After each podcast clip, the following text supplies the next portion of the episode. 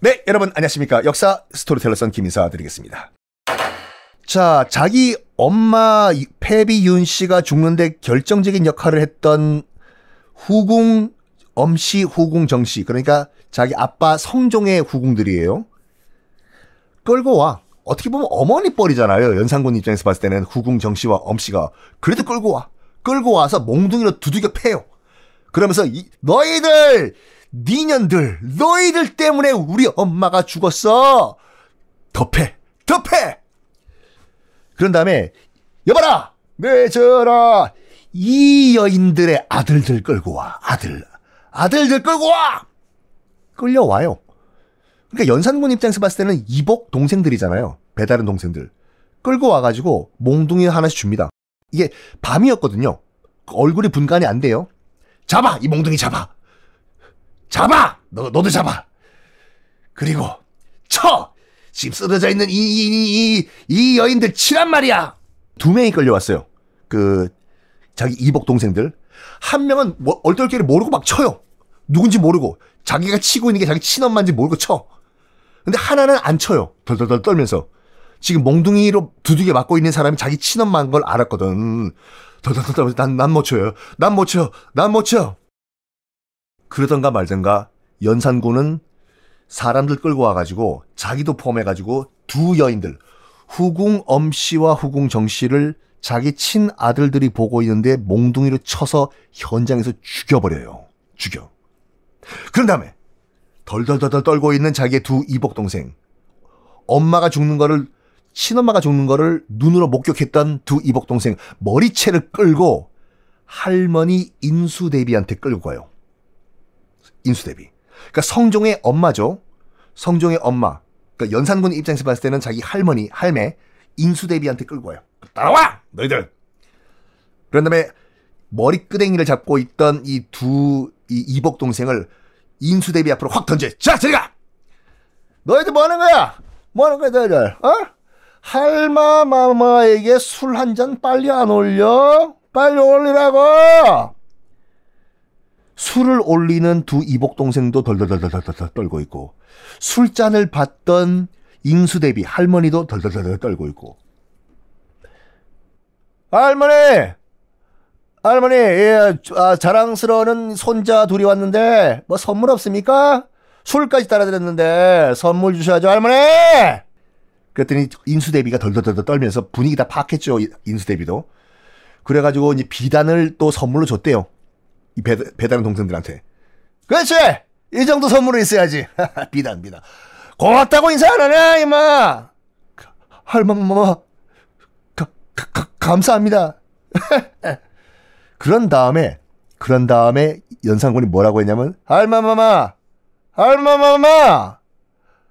우리 엄마 왜 죽였어요, 할머마마? 에? 우리 엄마 왜 죽였냐고요, 할머마마! 라고 얘기를 했대요. 솔직히 말해가지고 이 패비 윤 씨를 중전마마 윤 씨를 이제 패비시키는데 결정적인 결정을 한 사람이 이제 인수대비지 않습니까? 우리 엄마 왜 죽였어? 할마마마 할매 할매요. 야. 참 인수대비는 어, 파란만장한 삶을 살았어요. 일단 다시 한번 그 족보를 설명드리면 인수대비가 세조의 며느리로 들어왔죠. 그러니까 남편은 의경세자, 그러니까 세조의 큰아들이에요. 의경세자의 부인으로 이제 결혼해서 들어왔는데 남편이 세자 때 죽어버리지 않습니까? 의경세자가. 그런 다음에 이제 예종으로 갔다가 예종도 일찍 죽어버리니까 그 다음 왕을 지금 이 인수대비의 둘째 아들, 둘째 아들, 인 자을산군을 성종으로 만들면서 데뷔마마가 되지 않습니까? 왕의 엄마예요. 성종, 왕의 엄마. 그리고 현직 왕 연산군의 할머니고. 이때 자기 손자인 연산군이 와가지고 할머니 우리 엄마 왜 죽였냐고 어? 이 소리를 듣고 엄청난 충격이 빠진 다음에 한 달 후에 사망해요. 인수대비가 그렇게 죽습니다. 야사를 보면요. 할머니, 우리 엄마 왜 죽였냐고 하면서 연산군이 다다다다다다다다다다다 달려가서 머리로 인수대비의 가슴팍을 빡 박았다고 하는데 그건 정사 기록엔 없습니다. 하여간 이때 충격으로 인수대비가 파란만장한 삶을 마감을 해요. 이 1504년 1504년 이 해가 갑자년이거든요. 갑자년. 드디어 그 수많은 드라마와 영화의 소재가 됐던 그 악명 높은 갑자 사화가 시작이 됩니다. 사화는 다시 한번 말씀드리지만 살인들이 화를 당하는 게 갑자 사화예요. 이제 그 기록에 따르면 또 이 갑자 사화에 또 여러 가지 이제 그 behind story가 있는데 연산군이 이제 사복으로 갈아, 입고 이제 왕의 복장을 갈아입고 이제 궁 밖으로 못 나가니까 아 나갈 수는 있죠 공식적으로 가마 타고 근데 사복을 갈아입고 몰래 이제 궁 밖에 나가가지고 그 임사홍 조선 역사상 가장 최악의 간신 임사홍 집을 찾아갔대요. 당시 임사홍은요 이 궁을 주름잡던 사림들한테 완전 왕따를 당하던 상황이었거든요. 간신배라고 간신배라고. 그래서 궁 안에 못 들어왔어요 임사홍이. 못 들어왔는데 그 임사홍의 집을 연산군이 이제 사복으로 갈아입고 이제 몰래 나가서 이제 누구시오? 나 왕이다. 왕! 주상전하, 어, 이 누추한 것까지 어떻게, 끼! 임사홍 집을 찾아가서 이런 말을 들었대요. 전하, 사실, 사실 말입니다.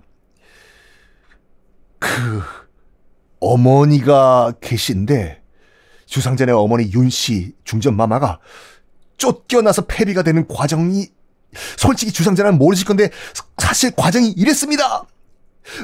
후궁 엄씨와 후궁 정씨가 모함을 해가지고 주상전하의 어머니이신 윤씨 중전마마 윤씨 마마께서 억울하게 쫓겨나신 다음에 사약을 받았습니다. 전하.